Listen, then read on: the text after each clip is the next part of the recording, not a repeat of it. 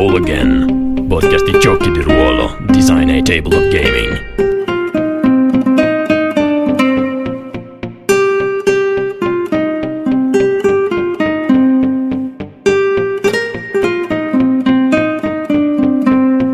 Ciao a tutti e benvenuti al sedicesimo episodio di Roll Again. Come sempre non ho mantenuto le promesse, quindi questo episodio eh, arriva dopo svariati mesi dal precedente, ma eh, noi ci proviamo ogni volta. Con me questa sera abbiamo il rutilante eh, ospite Claudio Serena. Ciao Claudio. Ciao. Che sicuramente conoscerete perché fa dei podcast uh, molto famosi, eh, è un, una celebrity del, del, nostro, del nostro hobby. Um, Claudio eh, principalmente si occupa di Fumble e poi ultimamente anche degli spin-off di cui ci parlerà fra pochissimo, ma prima voglio salutare Luca Vanin che eh, è eh, come me membro di The World Avil. Ciao Luca. Ciao ragazzi. Luca è qui nonostante il suo capo lo stia molestando uh, via email per, per, finire uh, del lavoro che chiaramente Luca non ha finito. Editiamo questa parte qua però. Va bene.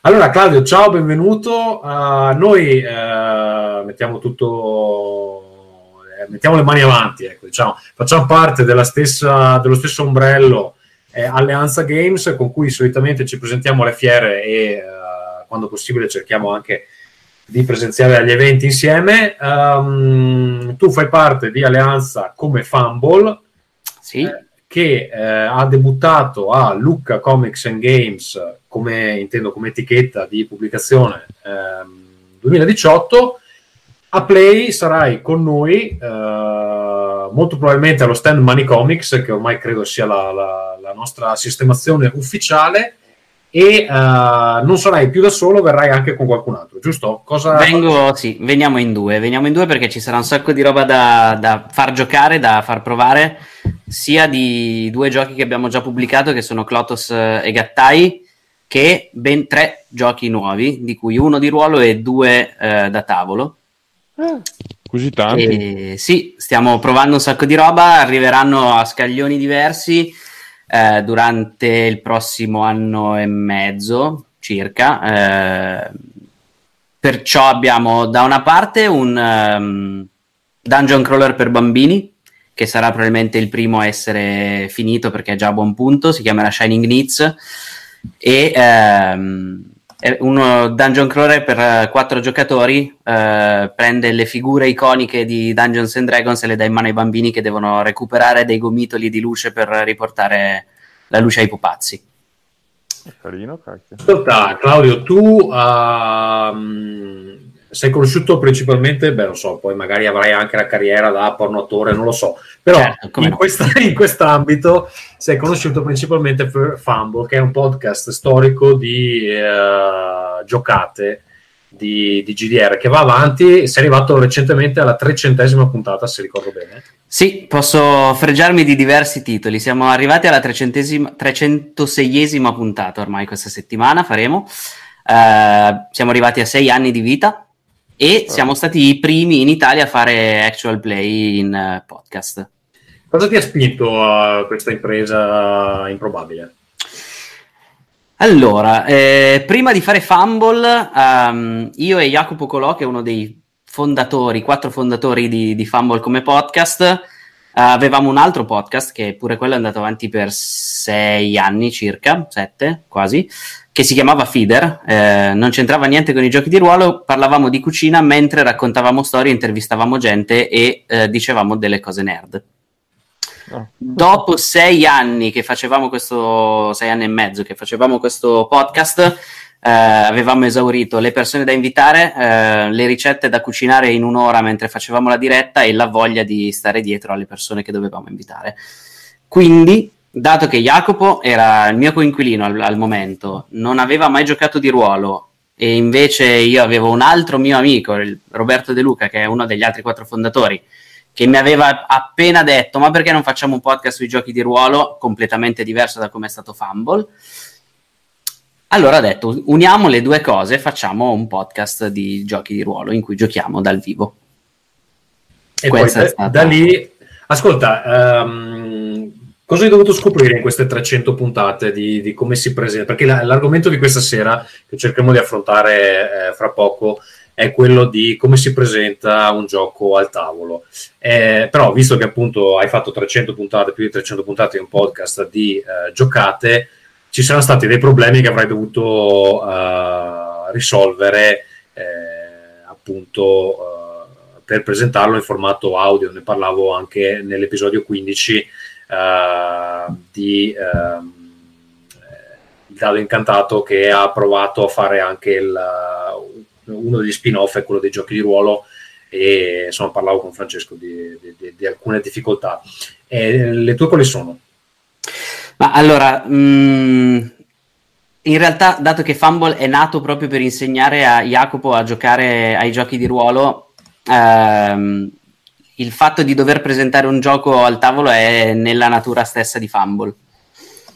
Quindi da un lato abbiamo avuto quella fortuna che dovevamo per forza spiegarlo in maniera comprensibile sia a Jacopo che a chi ci stava ascoltando. E siamo partiti con Pathfinder che non è il più semplice dei, no, dei giochi. Quindi se siamo riusciti a fare quello direi che siamo sulla buona strada. Ehm, dopo il primo anno di, di, giocate in cui avevamo un, un, bel feedback anche da chi ci ascoltava, quello è stato parecchio importante per riuscire a capire come indirizzare il, il gioco al tavolo, perché un conto è giocare per i fatti propri, un conto è giocare davanti a un microfono perché qualcun altro ti ascolti, non perché sei solo da remoto. Sono due cose completamente diverse. Vero.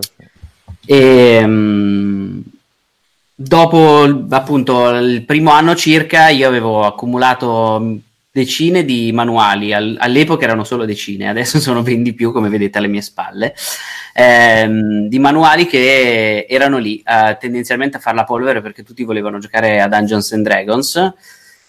E ho iniziato a eh, introdurre degli, degli speciali. All'inizio erano delle puntate sul background di qualcuno e dato che era, era, una situazione particolare, i personaggi dovevano essere fatti abbastanza velocemente, ma magari non sarebbero mai più stati recuperati e tutte queste cose sommate, abbiamo iniziato in, con questo stratagemma a fare delle puntate con altri giochi, inserendole naturalmente però nel racconto che già portavamo avanti con Dungeons and Dragons Pathfinder, quello che era al momento.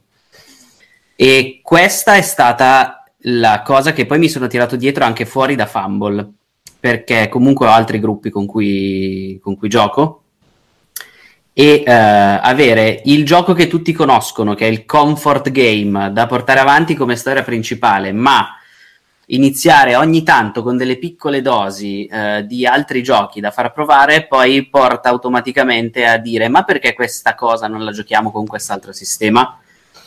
E mm, questa secondo me è la cosa che mi ha aiutato di più. Al contrario, la cosa più difficile che ho, mm, che ho visto succedere nel portare un, un, nuovo gioco al tavolo è eh, che nessuno legge il manuale. Quella è bravo. applausi, che... 92 minuti di applausi. No, nessuno, nessuno, a parte quello che poi alla fine deve cuccarsi GM, fare GM, giusto? Sì, praticamente. Se, se, c'è il ruolo del GM, se no esatto. eh, qualcuno comunque sto manuale se lo deve, se lo deve esatto. leggere perché se vuoi portare un gioco, quello che propone il gioco come minimo deve avere un'idea di cosa sta proponendo. No? Sì, però oh. il, il, fatto che sia lui a proporlo e basta non, non, significa che poi chi ci gioca abbia capito che cosa sta per giocare prima di iniziare a giocarci e quello è un po' un... Allora, guarda, io volevo farti parlare dei tuoi giochi, però facciamo così, visto che Luca non ha ancora detto una parola ehm, te li faccio presentare in chiusura quando dai tutti i contatti, eccetera, così la gente se vuole va lì e ti dà dei soldi eh, direttamente. Eh, cosa che io consiglio di fare. Eh, oppure potete venire alle fiere e leggervi, ad esempio, Cattai ve lo potete leggere in piedi mentre, mentre esatto. parlate con noi perché è talmente breve e facile da imparare che potete anche io, io, io, me lo sono letto, l'ho anche comprato, eh, però me lo sono letto mentre aspettavo. E, um, Luca, tu uh, da tanti anni fai parte della Loggia degli Irrealisti, che è questo, questa associazione di Treviso di cui sono membro onorario anche io, esatto, sono sempre stato quando ero in Italia ero membro, poi adesso che, che non ci sono, sono, mi ricordano con uh, affetto. Esatto, però ehm, ci sono stati, c'è stato un grande ricambio di membri. Uh, nuove, le nuove leve eh, non sanno come fare il GM, giusto?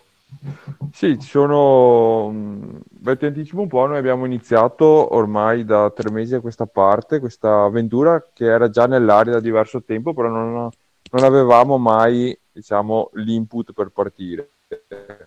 L'input è stato proprio quello che hai detto tu, cioè dare, tramandare un po' l'esperienza di quelli che giocano da più tempo a quelli che si avvicinano per la prima volta a questo hobby. E, e da questa idea è nata appunto Loggia Academy, dove eh, ogni serata un relatore presenta un tema e poi c'è una discussione.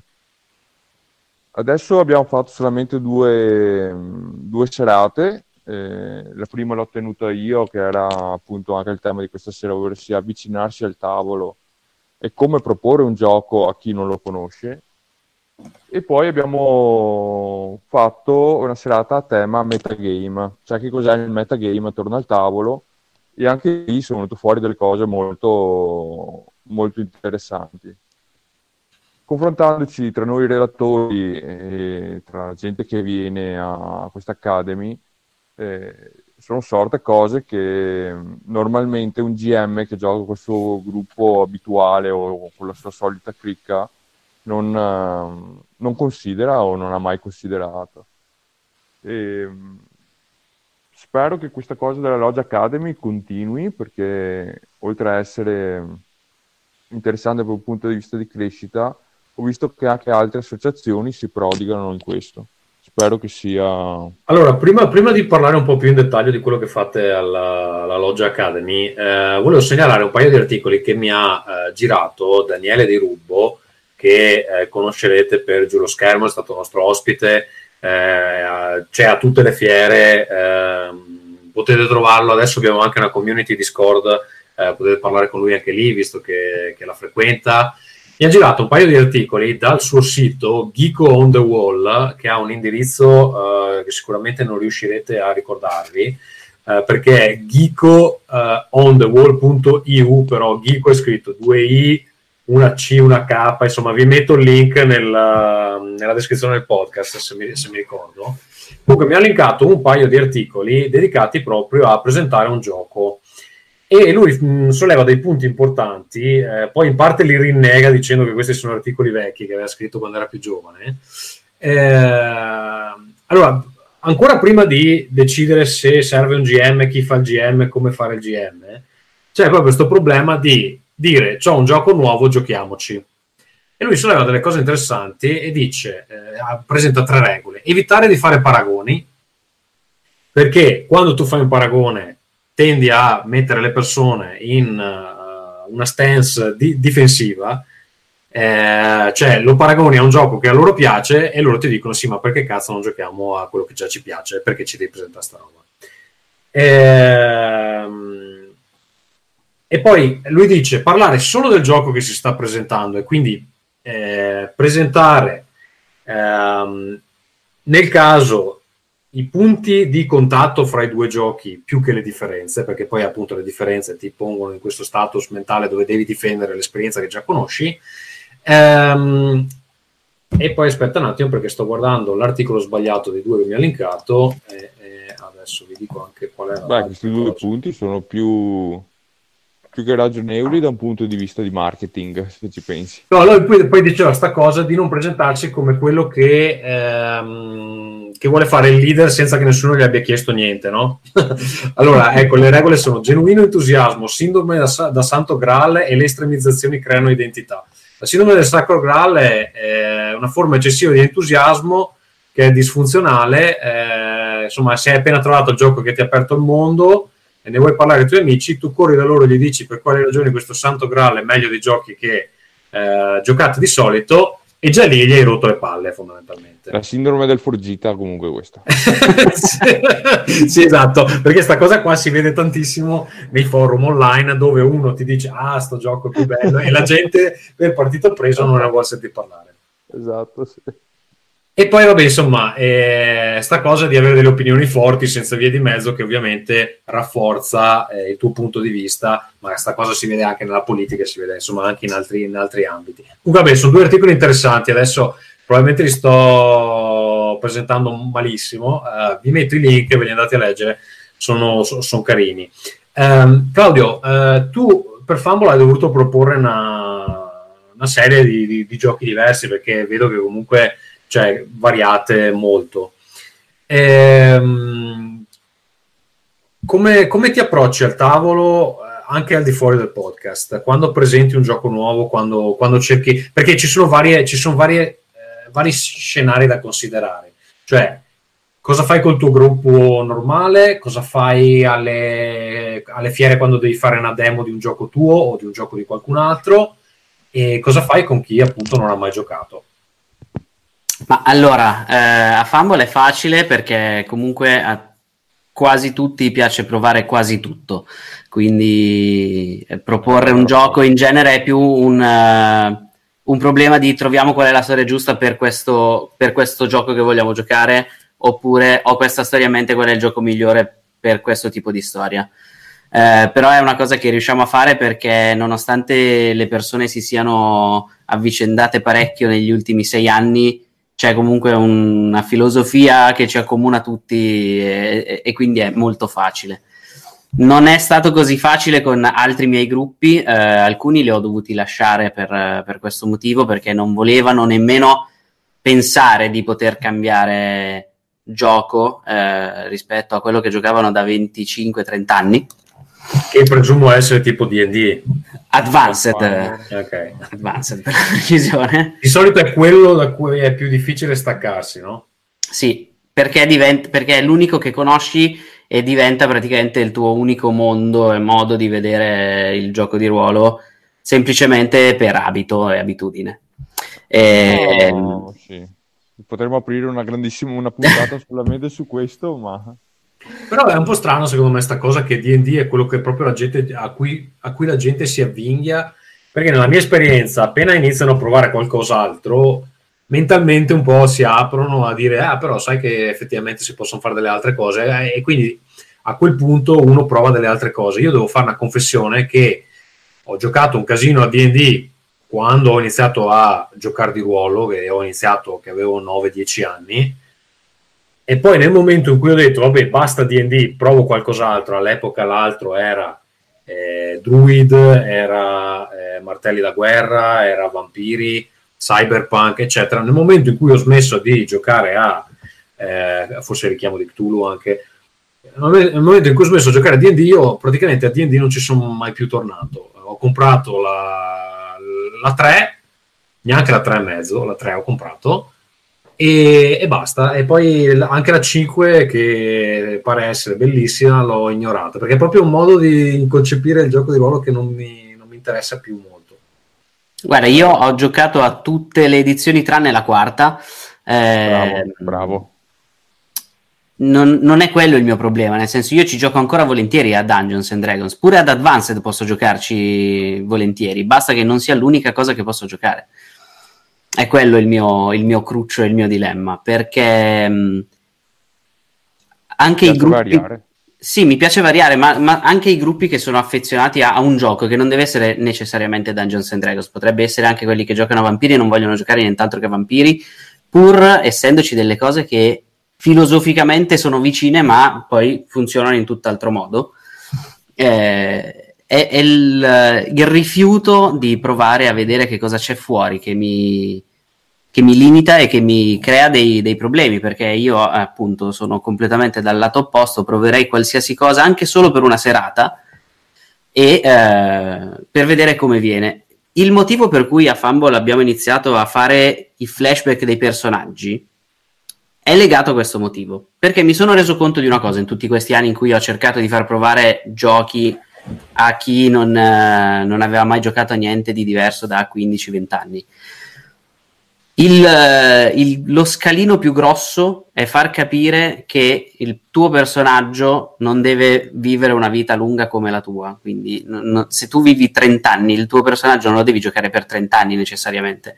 Può anche essere un personaggio che giochi solo per tre sessioni, ti dice qualche cosa in quelle tre sessioni e poi è finita lì. Questa cosa è estremamente difficile da far passare molte volte. Um, e quindi abbiamo iniziato a fare questo inserto di flashback dei personaggi in modo da avere lo stesso personaggio, perché è lo stesso personaggio che ti porterai avanti nel futuro, nel passato, quello che è, però dato che è in un momento diverso della sua vita, il mondo intorno a lui funziona leggermente diverso. Abbiamo fatto questa cosa mentre giocavamo a Dungeons and Dragons e abbiamo provato Dungeon World. È andata molto bene. Cioè, scusa, mi puoi fare un esempio pratico per, per far capire? Sì, ehm, allora, durante la seconda stagione di, di, Fumble, quella che si intitola ehm, L'eroe di Mebury, a un certo punto abbiamo introdotto un personaggio che era un coboldo.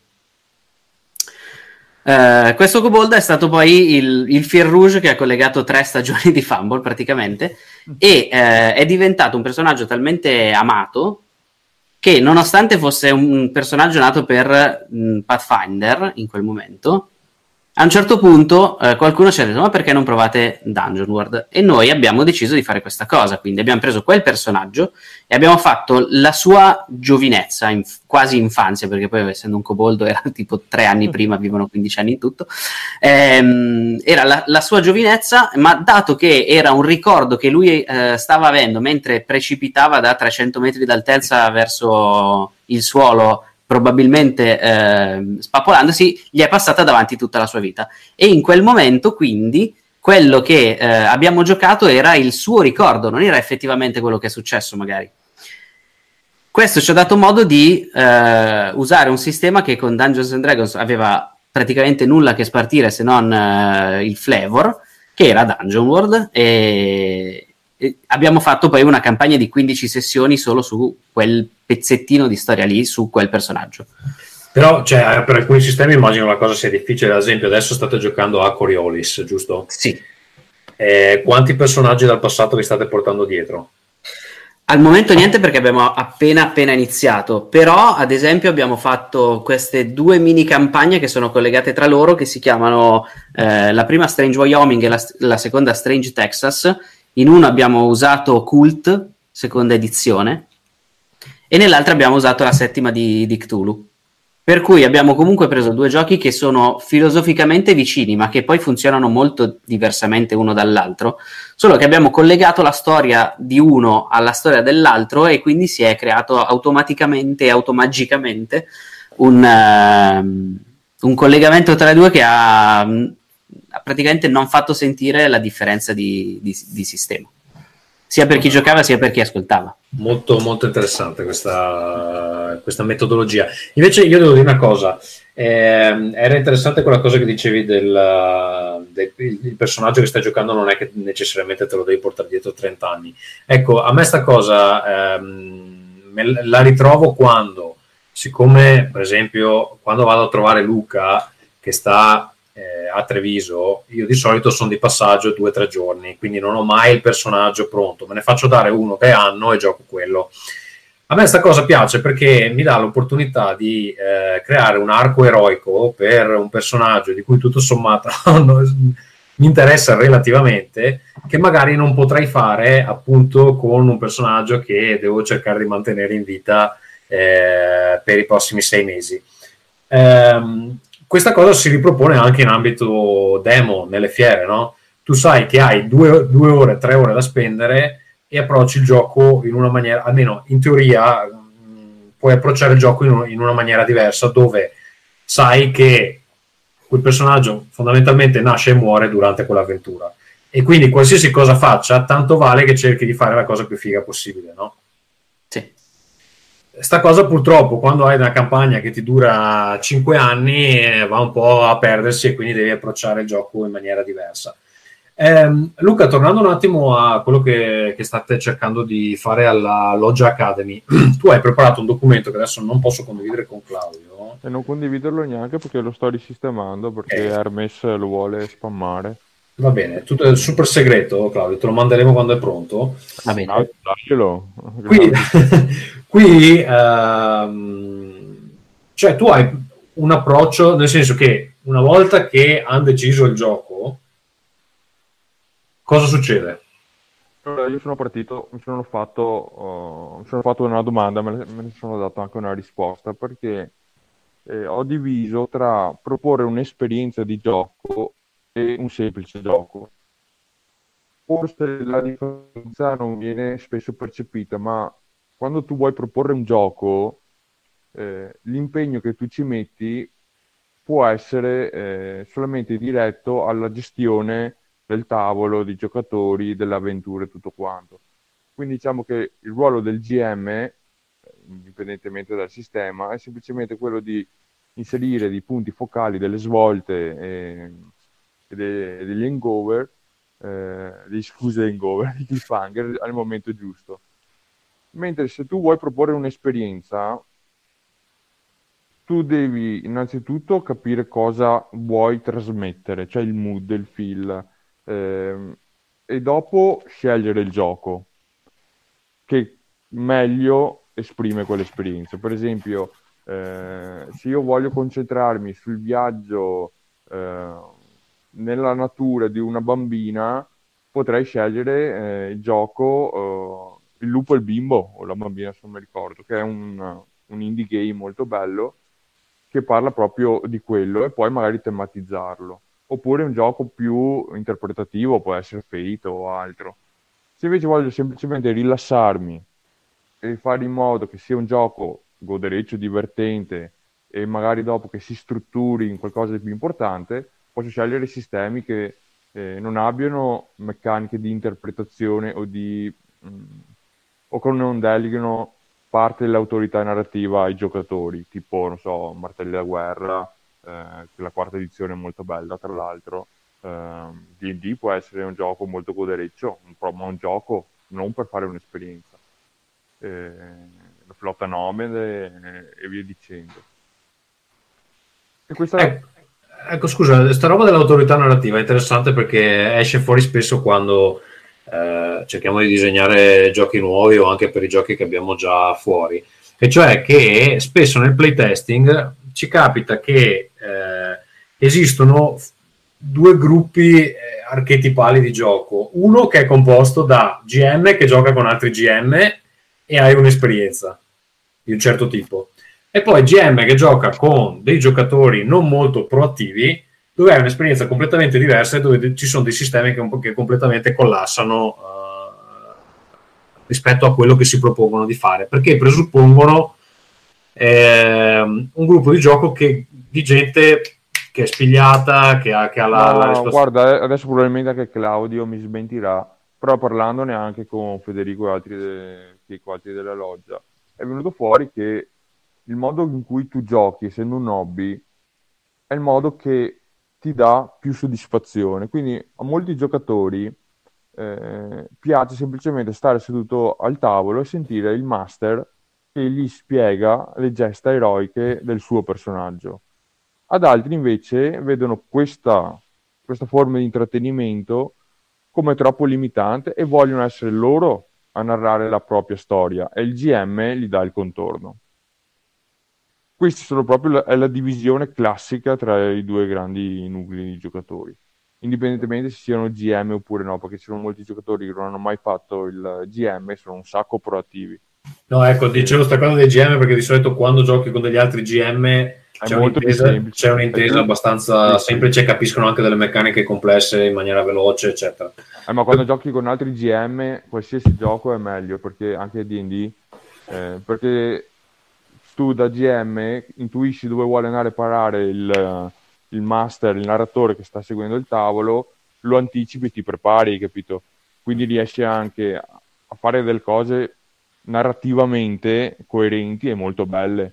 Mentre un giocatore che non ha il background, non, non riesce a gestire le scene e eh, tutto quanto, si trova all'improvviso con una palla infuocata in mano e il master che gli dice dai dai cosa fai? E in quel momento là è colto dal panico, hai capito? E chiedo a? Claudio cosa ne, cosa ne pensi e soprattutto pensi che magari delle generazioni che, sono, che non sono nate con D&D, sono nate con dei giochi dove effettivamente è un po' più story game, no? Mettiamo. Eh, cioè se il tuo primo gioco è stato, non so, la società dei sognatori, o è stato, non so, Witch, o è stato eh, insomma un'altra, un'altra roba, fiasco, che ne so.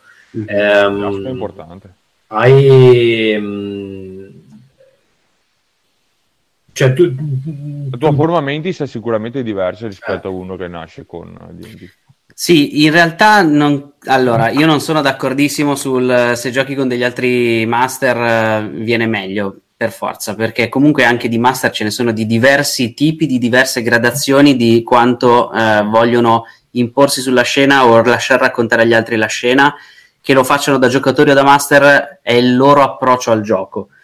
Ehm, infatti, eh, una delle cose che ho notato, ad esempio, alle demo, alle fiere, è, è- è proprio che invece chi non ha mai giocato a certi tipi di giochi gioca meglio. Perché? Perché si può permettere di raccontare delle cose senza doversi immaginare come sarà il regolamento che gliele fa fare.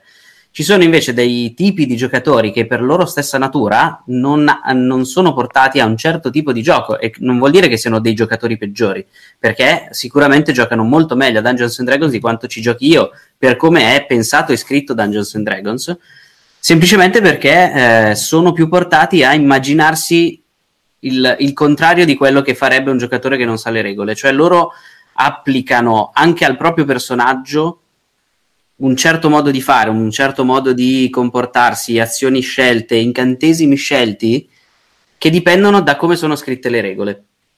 E eh, non credo che uno dei due sia necessariamente meglio dell'altro, credo solo che siano estremamente diversi tra loro. Così No, come... Secondo me il, pro- il problema però si pone quando hai davanti un gruppo di giocatori misto. Eh, Allora, nel gruppo di giocatori misto eh, si corre un po' il problema se ehm, oltre a essere misto è molto sbilanciato. in che senso, scusa? Se è molto sbilanciato nel senso che, ad esempio, un gruppo di sei giocatori di cui solo uno vuole fare il combattimento tattico e gli altri vogliono fare i farfalloni che... Quel giocatore lì avrà una pessima esperienza perché non è quello che si aspettava di giocare, forse perché non si sono capiti prima, non ha capito che gioco stava per giocare, o semplicemente si è trovato coinvolto da un altro tipo di gruppo che non era quello che si aspettava. Se invece il gruppo è più bilanciato, nel senso anche che ehm, magari sono sempre 5 a 1 eh, rispetto al giocatore tattico rispetto a quello narrativo, però sono abbastanza ehm, vicini tra loro per altri motivi, sono amici da molto tempo, si guardano gli stessi film eh, o si trovano a giocare ad altro che non siano necessariamente giochi di ruolo, potrebbero anche essere in grado di darsi ciascuno lo spazio per fare ciò che uno vuole. Che non dipende strettamente dal sistema, perché io ho visto giocare Dungeons and Dragons eh, dimenticandosi di quadretti, metri, mh, un sacco di, di fattori che eh, per un giocatore tattico sono importantissimi e viceversa eh, giocare dei giochi narrativi come se fossero eh, giochi con le miniature mi muovo di 5 metri e provo a buttarlo a terra. Questa cosa in fiasco non ha tanto senso però se raccontata nel modo giusto anche questa cosa ha senso. L'importante è secondo me che il tavolo abbia capito quali sono le esigenze delle persone. Questo non vuol dire che siano tutti dei bravi GM perché eh, non è detto che uno sia bravo a prendere in mano la situazione e a raccontare che cosa sta succedendo a qualcun altro o a se stesso. Significa solo avere un certo tipo di empatia verso gli altri giocatori, secondo me. Però cioè io sì, sono, sono- sono anche d'accordo su questo punto di vista. Ora, io sono uno che inizia un gioco e alla terza, alla terza sessione so già se devo mollarlo oppure no. Io lo chiamo il paradosso dell'anime. Anche perché magari oggi ho la scimmia di giocare a, che ne so, a D5 inizio a giocarlo e alla terza sessione vedo che al tavolo non c'è il feeling, non c'è niente e quant'altro, e lo stoppo.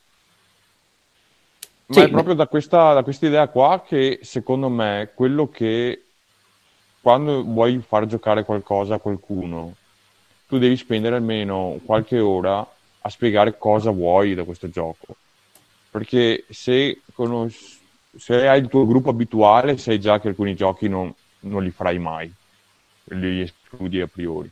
Con altri più aperti glielo devi spiegare, cioè è quello che in alcuni forum viene chiamato il contratto sociale, cioè io voglio fare sta roba qua, questo è il mood, queste sono le regole e questa è la mia idea di storia. E dopo lì, se i giocatori vogliono uh, provare, si prova, se no si cambia.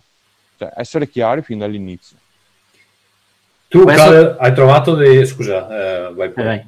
No, dicevo, questo senza dubbio è estremamente importante secondo me perché eh, mette sul tavolo le aspettative di tutti, non solo di una persona che è quello che propone il gioco. Eh, sì. L'altra cosa è il, quello che dicevi tu, sapere quando è il caso di abbandonare la barca, mettere i remi dentro e lasciare andare la, la, la cosa, che non è una, una, cosa così scontata però, perché ehm, cioè, dall'altro, dall'altro lato chi si trova a leggersi magari un manuale di 400 pagine, ma fossero anche 200, comunque ci metti del tempo, della passione perché a te piace, non tutti sono in grado di avere il polso della situazione e dire ok, dato che sta piacendo solo a me, anche se ci ho speso del tempo dietro e del tempo che ho speso per me e non per il gruppo, che è lo stesso motivo eh, per cui alcuni master preferiscono un, uh, un'avventura molto guidata da loro, perché ci hanno speso del tempo e vogliono che le cose vadano come hanno scritto e come è nella loro testa. Allo stesso modo, se tu hai scelto un gioco perché te lo sei letto, sono tre mesi che lo leggi, hai fatto i PNG, hai scritto l'avventura per quel gioco, ti sei preparato su quel gioco, se alla terza sessione eh, gli altri non sono così appassionati, non è così facile dire ok, giochiamo a qualcos'altro. Ma dal lato GM o dal lato giocatore? Dal lato, io... dal lato, di chiunque sia che ha proposto il gioco, che potrebbe anche non essere il GM. Perché... Beh, è ancora peggio se è il giocatore che ti ha con- convinto a leggerti 400 pagine e poi ti, eh, si rende conto, ah, non è tanto bello. Però, eh sì.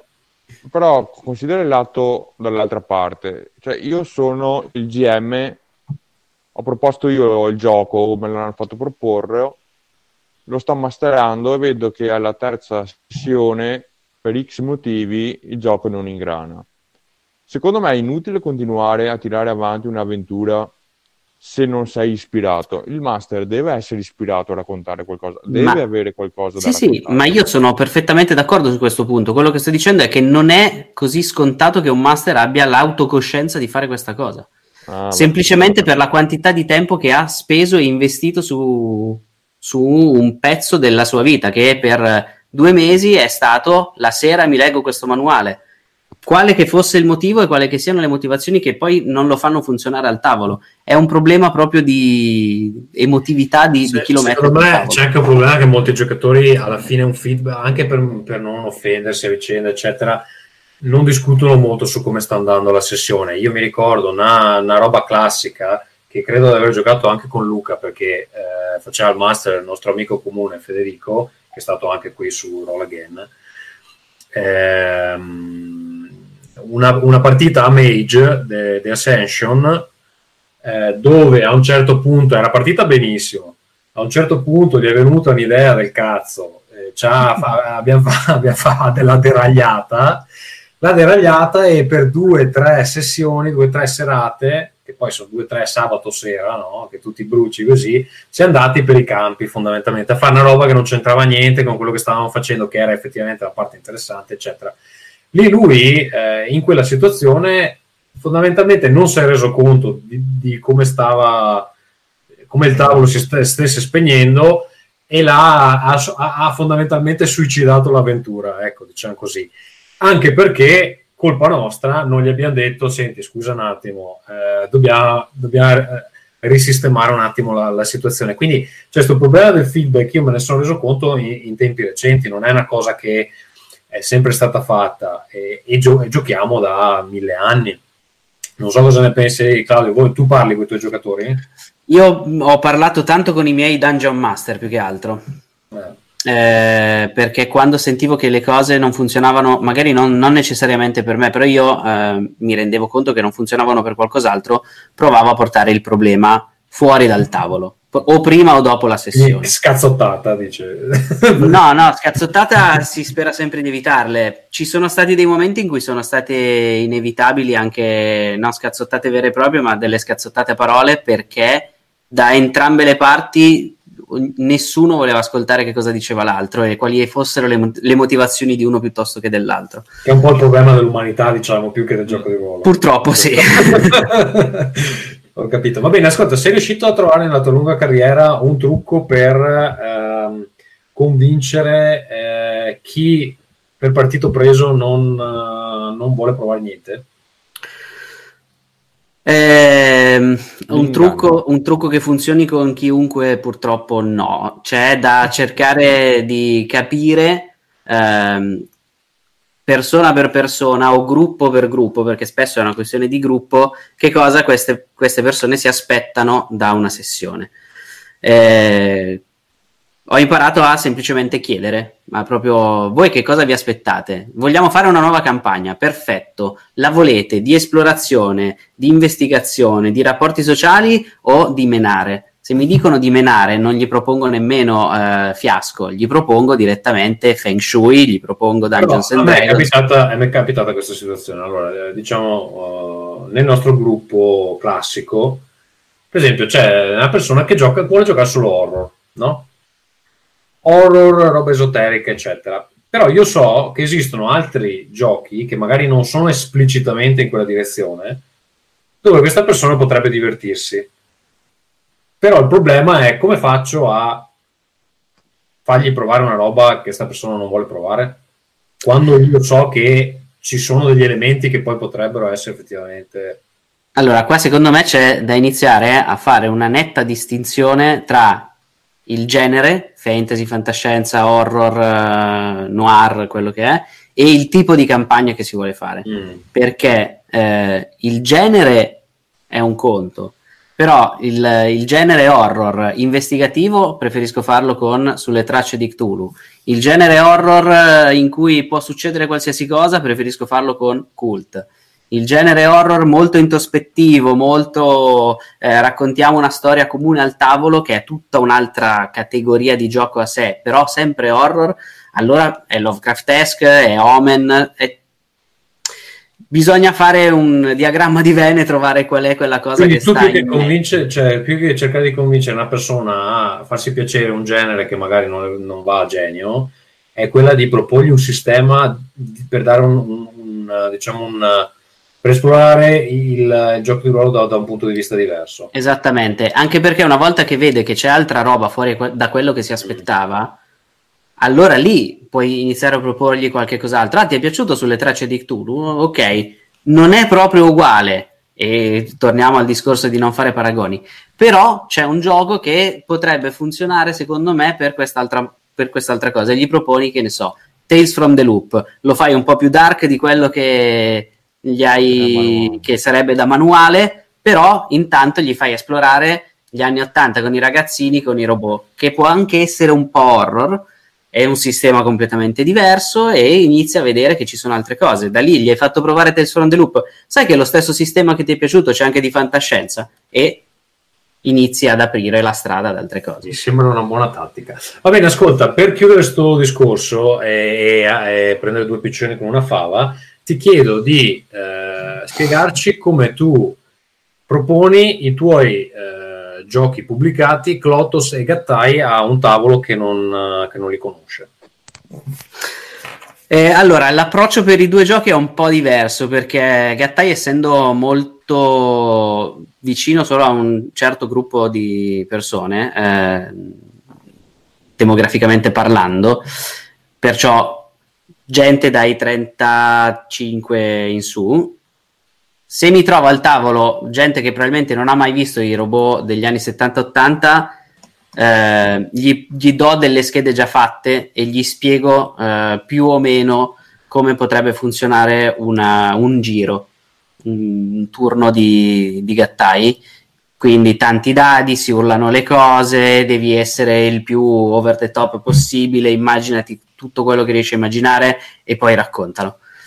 Se invece sto parlando con un gruppo di 35-40 anni che Mazinga Z l'hanno visto, se non in diretta, in replica su qualche rete locale, allora lì prendo la palla da tutta un'altra angolazione, faccio fare le schede da zero, perché loro hanno idea di come fossero quei cartoni, ci sono affezionati e quindi costruiscono anche un personaggio che non sarebbe venuto in mente a nessun altro. Io ho bellissimo, questo bellissimo ricordo di una demo a Lucca in cui i, i, tre robot che componevano questo robottone erano tutti fatti da dei fiori metallici che si montavano insieme ed erano delle robe mh, mm, che non ho mai visto in un cartone animato.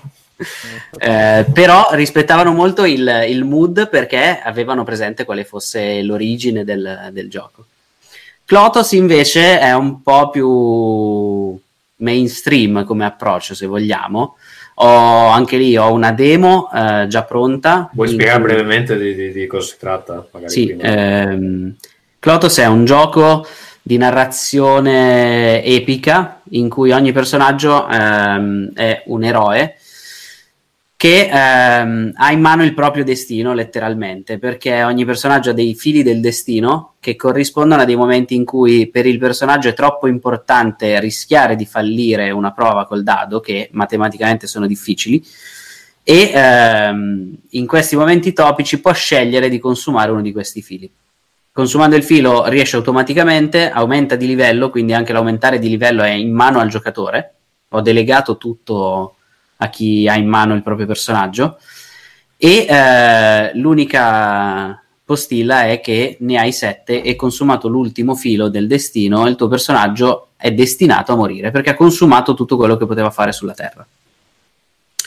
Dato l'approccio abbastanza epico eh, al tavolo, eh, tutti hanno ben presente il tipo di gioco che si andrà a giocare perché comunque questa cosa del sei destinato a qualcosa di più grande di te è qualcosa che parla a tutti e uno dei motivi per cui Clotos è fatto nel modo in cui è fatto è proprio che è basato sul viaggio dell'eroe eh, che è quella teoria per cui mh, tutte le grandi storie sono eh, riconducibili a una specie di archetipo di storia con delle figure ben precise che hanno un compito nella, nella storia e sono storie che tutti conoscono perché da Guerre Stellari a Harry Potter, Il Signore degli Anelli, ma pure delle cose che uno potrebbe non pensare. Erin Brokovich, se uno vuole appiccicarci sopra la teoria, la, la, il viaggio dell'eroe, funziona perfettamente perché una storia per essere raccontata in un certo modo si rifà comunque a degli archetipi.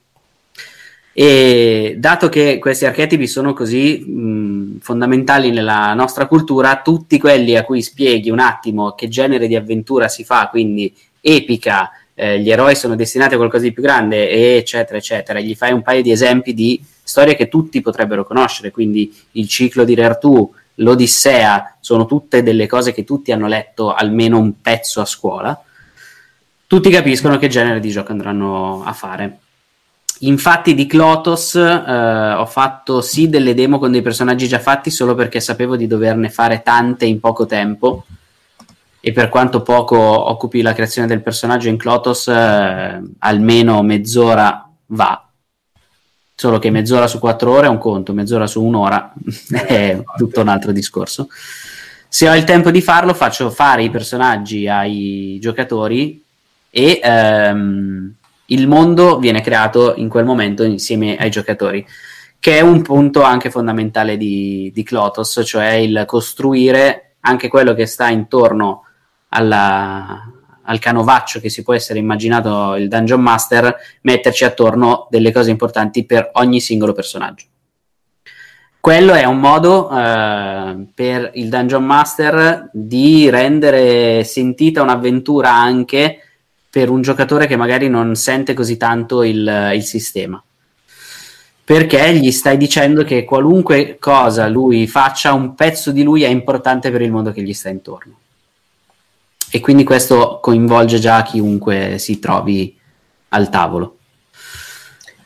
Va bene, ascolta, eh, niente, eh, direi che ci siamo dilungati a sufficienza, l'argomento è ampio, eh, ma eh, i nostri amici potranno scoprirne di più venendo a giocare con noi a eh, Play 2019 e approcciandosi ai nostri tavoli, vedere come gli proponiamo perlomeno ehm, le demo alla fiera. Um, gli articoli di cui abbiamo parlato li cercherò di linkarli nel, nella descrizione del podcast. Io passerei velocissimamente a uh, Banco di Prova, che è una rubrica uh, dove parliamo di alcuni giochi a tavolo che stiamo giocando in questo periodo, quindi faccio partire la sigla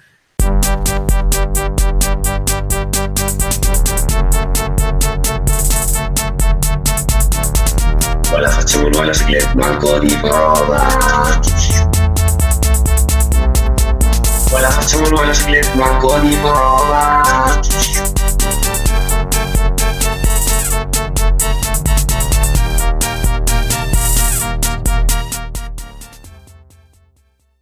Uh, faccio partire te, eh, Claudio, con Battle, con World of in, Indins. Indins. Indins, ok.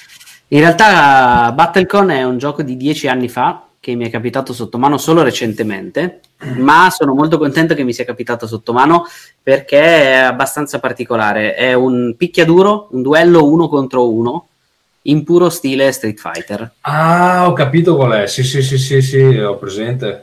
E è estremamente complesso in realtà perché ci vuole mh, parecchia testa per giocarci, non è un casual game che prendi un mercoledì sera e dici ah stasera proviamo a fare una partita. No, non funzionerà. Ognuno deve avere almeno un po' di testa da metterci e ragionare su che cosa sta facendo perché è estremamente tattico. C'è anche, il tag, c'è anche il tag o è uno contro uno? No, è uno contro uno. Okay. Ehm essendo estremamente tattico e lasciando pochissimo al caso perché i mazzi non sono casuali, non, ognuno non ha un mazzo random con, fatto da, con le bustine, non c'è deck building, il mazzo che hai di quel personaggio è quel mazzo di quel personaggio e l'avversario sa esattamente che carte avrà in mano.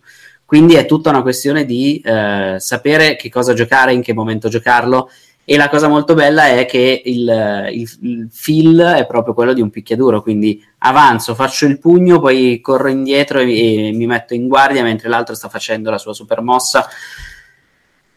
Devo dire che mi ha colpito molto positivamente. Eh, tra l'altro i materiali sono molto belli nonostante io ricordo uno stile grafico che è più tipo King, King of Fighters però giusto? Sì, sì infatti. Eh, i personaggi sono molto su quel genere quindi tendenzialmente magri, ciuffoni e cose del genere. Eh, però c'è un sacco di materiale dentro ogni personaggio si sente che è diverso dall'altro personaggio non sono gli stessi poteri appiccicati su una figurina diversa ogni personaggio è, è, unico e anche questa è una cosa bella e ce ne sono 24, 25. Però si presuppone che tu conosca le carte di tutti i personaggi o no? Mm, ni. Allora, se le conosci è meglio. Ah. Però potresti anche conoscere molto bene solo un, uh, un, mazzo di carte, che è quello del tuo personaggio, e potresti comunque costruire una, una tattica combo. su... Uh, esatto, hai delle combo, hai la, la finisher dato che sono dei eh, il turno è spezzato in 9-10 eh, sezioni anche se non sai esattamente che cosa fa l'altro personaggio, comunque delle carte le, hai, le conosci per forza perché il, il, tuo avversario ti deve dare una carta con tutte le sue mosse che tu ah, tieni okay. davanti a te.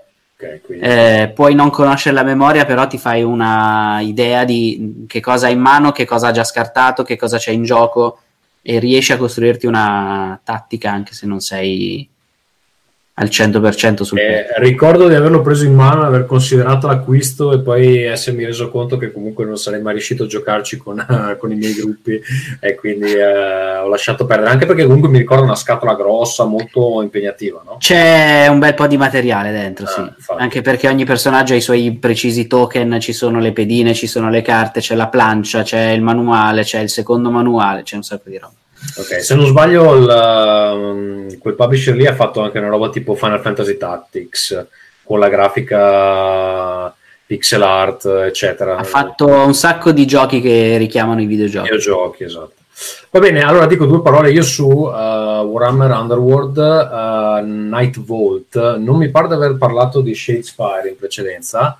Eh, comunque, è fondamentalmente il gioco da tavolo, almeno uno dei giochi da tavolo di Warhammer, e più che misurare le distanze come si fa normalmente in Warhammer 40.000 o Warhammer Fantasy, ehm, c'è proprio, ci sono delle eh, plance che si posizionano, si possono posizionare in modi diversi.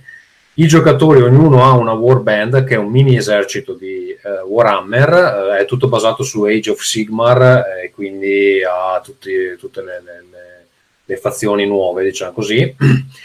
Però eh, ha un grosso vantaggio, eh, e cioè che gli eserciti sono piccoli, quindi tu sai che hai un, un, esercito di tre miniature, si va fino a, mi pare che quello che ne ha di più deve averne nove, se non sbaglio, la Warband che ne ha di più ne ha nove, mm, mi viene il dubbio che forse ce n'è, forse i Goblin sono 12, però dovrei controllare. Ehm, comunque si va da 3 a una decina circa, quindi tu hai quel numero di miniature e ci puoi giocare.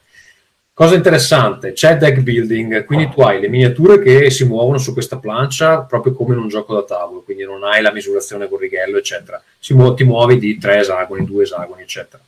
Hai il deck building che è eh, diabolico, nel senso che quando tu compri eh, una warband, di solito c'è, ci sono le miniature, c'è il suo mazzo di carte specifico con cui puoi giocare immediatamente e poi c'è un mazzo di carte aggiuntivo che ha eh, delle carte avanzate per, per, appunto quella warband e poi delle carte che sono comuni a tutte le altre.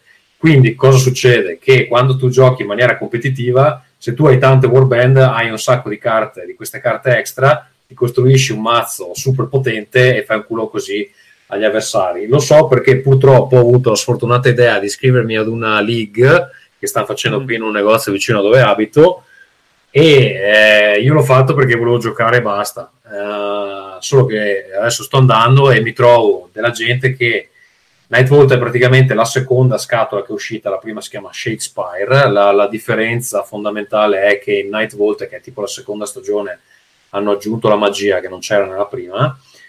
Però mi sono trovato contro degli avversari che hanno tutte le warband, che saranno tipo una, ormai credo che siano tipo 15 tranne due, e quindi hanno le carte di tutte queste warband, si fanno sti mazzi mega devastanti. E io pur impegnandomi vengo massacrato. Però vabbè, eh, un po' me l'aspettavo, eh, il gioco è veramente bello secondo me, facile da imparare. E si gioca appunto, se non giocate in maniera competitiva potete giocare anche con i mazzi che ci sono dentro, nelle scatole basi ci sono due warband e due mazzi, più una serie di, comuni, diciamo. E niente, mm, non pensavo che mi sarei messo a giocare a qualcosa relativo a Warhammer, invece Night Vault e Shadespar mi hanno proprio, proprio preso e da quello che so tutti i miei amici che ci giocano sono abbastanza appassionati, nel senso che è una roba che ti prende abbastanza, poi inizi a studiarti le strategie, eccetera. Le warband si dividono appunto fra le varie fazioni di... Eh, di Age of Sigmar, però non sono le stesse miniature, del, quindi sono proprio delle cose diverse. La qualità del materiale è ottima, come più o meno tutta la roba relativa a eh, Warhammer. Non so, tu hai, hai, avuto modo di giocarci, Claudio? No, onestamente no. Okay, Lu- Luca in loggia, so che giocate anche a giochi a tavolo, non so se qualcuno gioca anche a questo. No, non ho mai sentito neanche io. Ok. Perché ricordo all'epoca si, al Warhammer classico si giocava invece. Sì, adesso si farà più 40.000 principalmente. Okay. proprio vanno anche i tornei. A... Qua in un negozio organizzano i tornei. Va bene, eh, vorrei chiudere velocemente con Mondo Incudine, la rubrica dedicata a The World Anvil. Uh,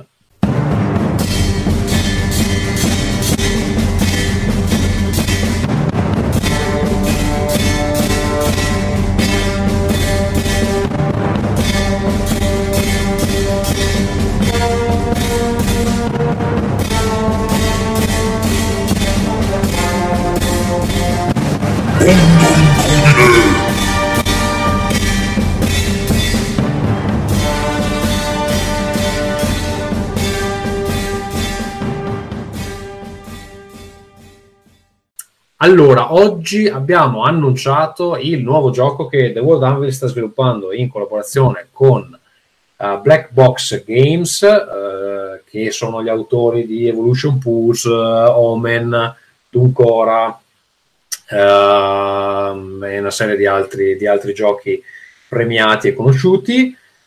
Il nuovo gioco che stiamo sviluppando insieme è Evolution Pulse Rinascita, che è una nuova interpretazione di Evolution Pulse, questa volta non in chiave science fiction, ma in chiave, eh, se vogliamo, dark fantasy.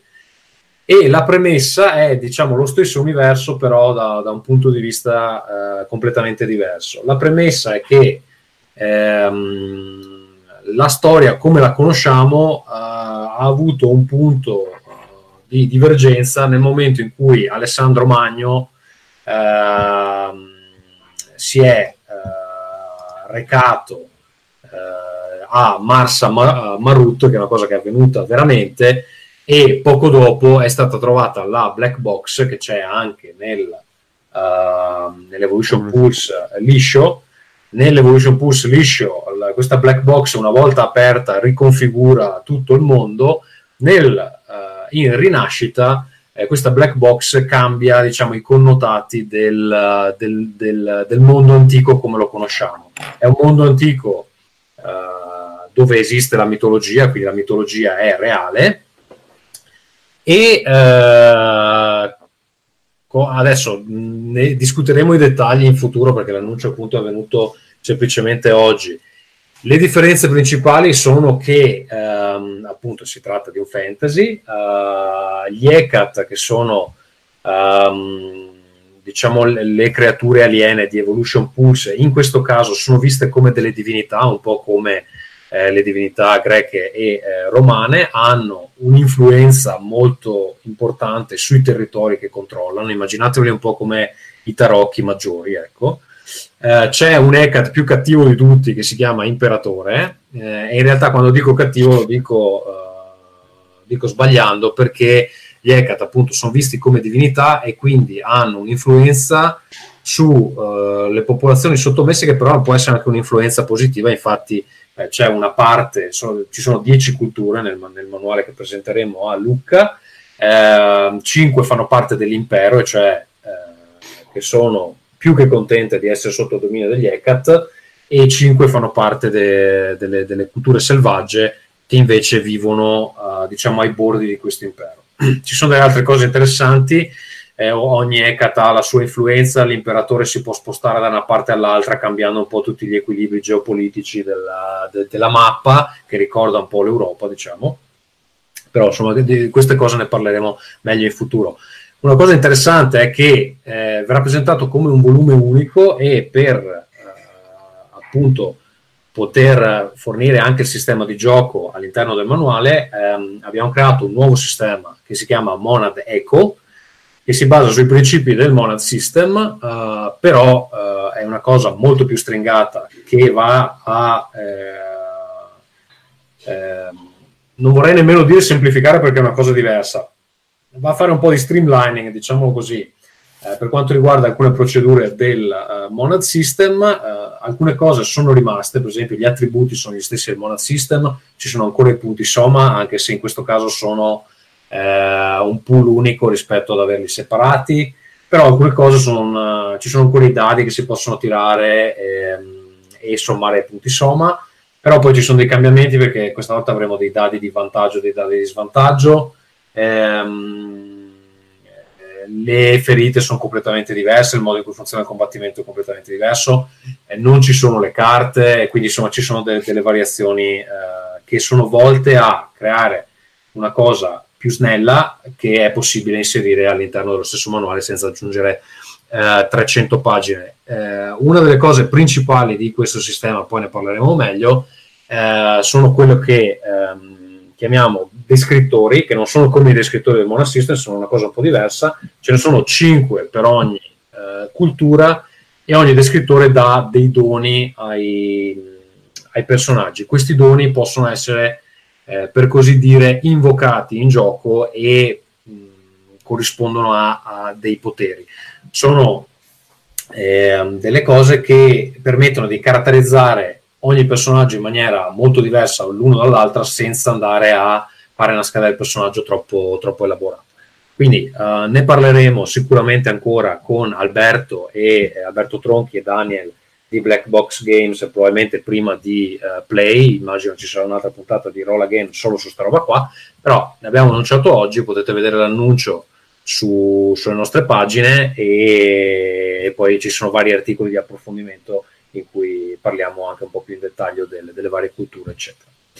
Ehm, Claudio, io ti ringrazio per essere, stato, per essere stato con noi. Vuoi dare? Noi ci vediamo a eh, Play sotto l'egida di Alleanza Games insieme ai ragazzi di Scintiara. Eh, saremo allo stand Money Comics dove dovremo avere eh, sei tavoli demo, eh, più o meno due a testa, ma poi ce li, ce li smisteremo a seconda della necessità. Dove sarà possibile per quanto riguarda The World Anvil provare eh, Nostalgia, provare il Monad System, provare Dead Air, Enderstrom. Adesso vediamo un attimo cosa proporre perché eh, abbiamo anche tanta roba, quindi dovremo fare una selezione. Ma soprattutto sarà possibile provare anche Evolution Pulse eh, Rinascita in anteprima perché l'uscita è prevista per Lucca eh, Comics and Games 2019. Claudio, tu cosa porterai e eh, dove possono trovarti eh, i nostri ascoltatori? Allora, al play noi arriviamo con ovviamente Clotos e, e Gattai da provare, eh, quello senza nessun problema tutti i giorni, tutto il giorno. In più arriviamo con un altro gioco di ruolo di cui inizieremo il playtest pubblico proprio lì, in quell'occasione, che si chiamerà Not the End. Eh, sarà un gioco diceless, ma con il master e con dei token eh, colorati.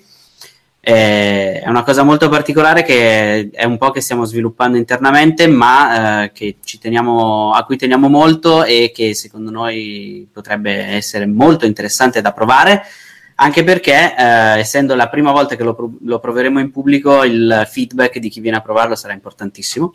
La tematica è ancora un mistero o puoi darci un... La tematica no, vi posso dire qualcosa anche di quello e sostanzialmente ogni personaggio incarnerà una, un qualche tipo di, non posso dire virtù, però un qualche tipo di uh, drive, quindi qualche cosa che, ti, che, porta il personaggio ad agire in un certo modo nel mondo e che, di cui ne sarà l'incarnazione, per cui potrebbe essere la giustizia, potrebbe essere la vendetta, potrebbe essere l'amore, la pace, un, un, un principio, diciamo, ecco.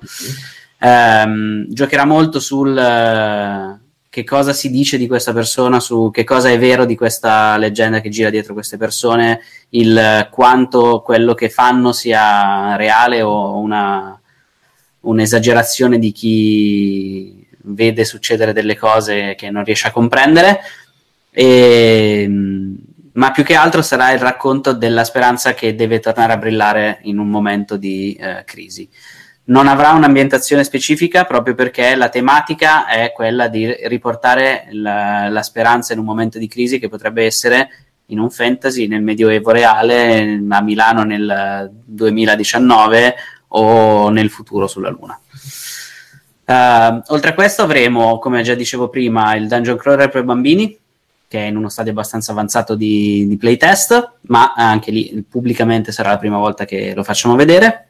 E qui già posso subolorare un altro colpaccio eh, commerciale, eh, un, po come, un po' come Gattype, però vedo che sei molto abile nello scegliere del, dei giochi che hanno potenziale. E a proposito di Gattai, mi lanci proprio l'assist perché l'ultima cosa che portiamo è un prodotto che abbiamo iniziato da poco a sviluppare, ehm, lo stiamo sviluppando insieme a J-Pop e ehm, sarà un gioco di carte di robottoni giapponesi. No, vai, vai.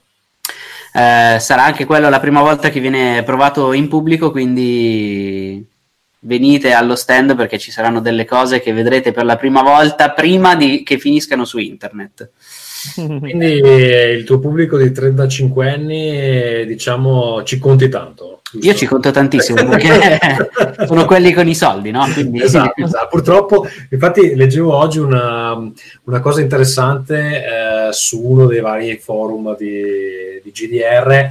Ehm, era eh, Luca di, eh, ehm, dei giochi dal Nuraghe che diceva che le tematiche nei GDR, eh, nei GDR commerciali sono spesso quelle eh, che, stanno, che sono care a chi ha adesso 35-40 anni.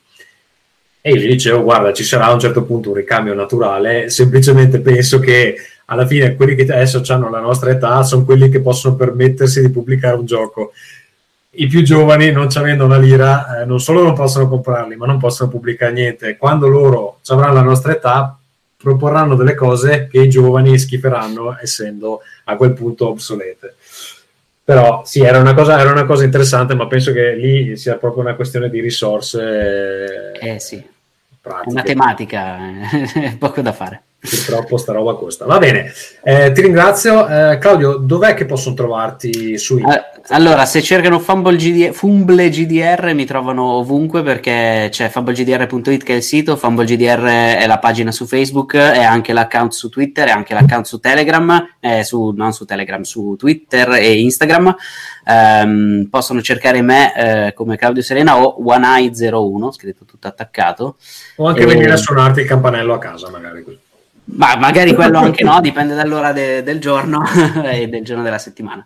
Però Fumble GDR mh, lo trovate sicuramente anche se scrivete su Google Fumble GDR, già ci trovate. Va bene, Luca, vuoi fare pubblicità alla Loggia Academy? Eh, beh, se volete venire l'ultimo, adesso mi pare che sia non questo mese, ma l'ultimo sabato di ogni mese, c'è Loggia Academy, aperto a chiunque vuole, anche Però, tende- tendenzialmente ai Veneti, perché se, se abitate in Calabria è difficile, diciamo. Bah, prendete un aereo, siete generosi, potete farlo. E eh, come, come si possono informare sulla Loggia Eh, Academy? c'è- se cercate Logge Realisti su Google, siamo la prima voce che esce, oppure su Facebook. Logge Voglio specificare che il nome corretto è Loggia degli Irrealisti, perché anch'io l'ho sempre chiamata Loggia Irrealisti, però è Loggia degli Irrealisti. Ma uso copione. Va bene, e quindi possono imparare, diciamo, a vari approcci Eh, vengono, vengono a sentire un tipo che parla per un'oretta scarsa e poi tutti intorno al tavolo, ognuno dice la propria e alla fine si va a bere. Va bene, quindi insomma al massimo potete farlo per, per ubriacarvi e per le patate Esatto. gratis. Va bene, grazie per eh, chi ci ha seguito, chi ci seguirà in audio e eh, grazie ancora a Claudio e Luca. Ciao. Ciao. Ciao!